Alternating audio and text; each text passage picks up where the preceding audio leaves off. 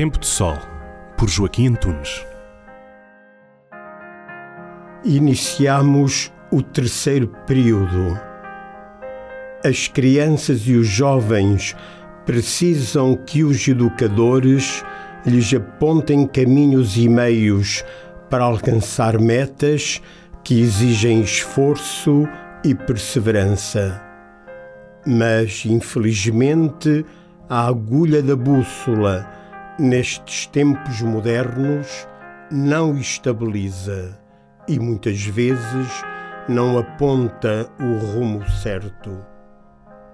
É verdade que o fascínio das tecnologias, leia-se inteligência artificial, anuncia um futuro promissor, centrando as expectativas sobre aquilo que está para vir. Mas o que realmente se constata é uma hipnose coletiva que incapacita jovens e adultos de desconectar-se do momento presente para olhar o futuro. Será que o futuro está mesmo nas nossas mãos?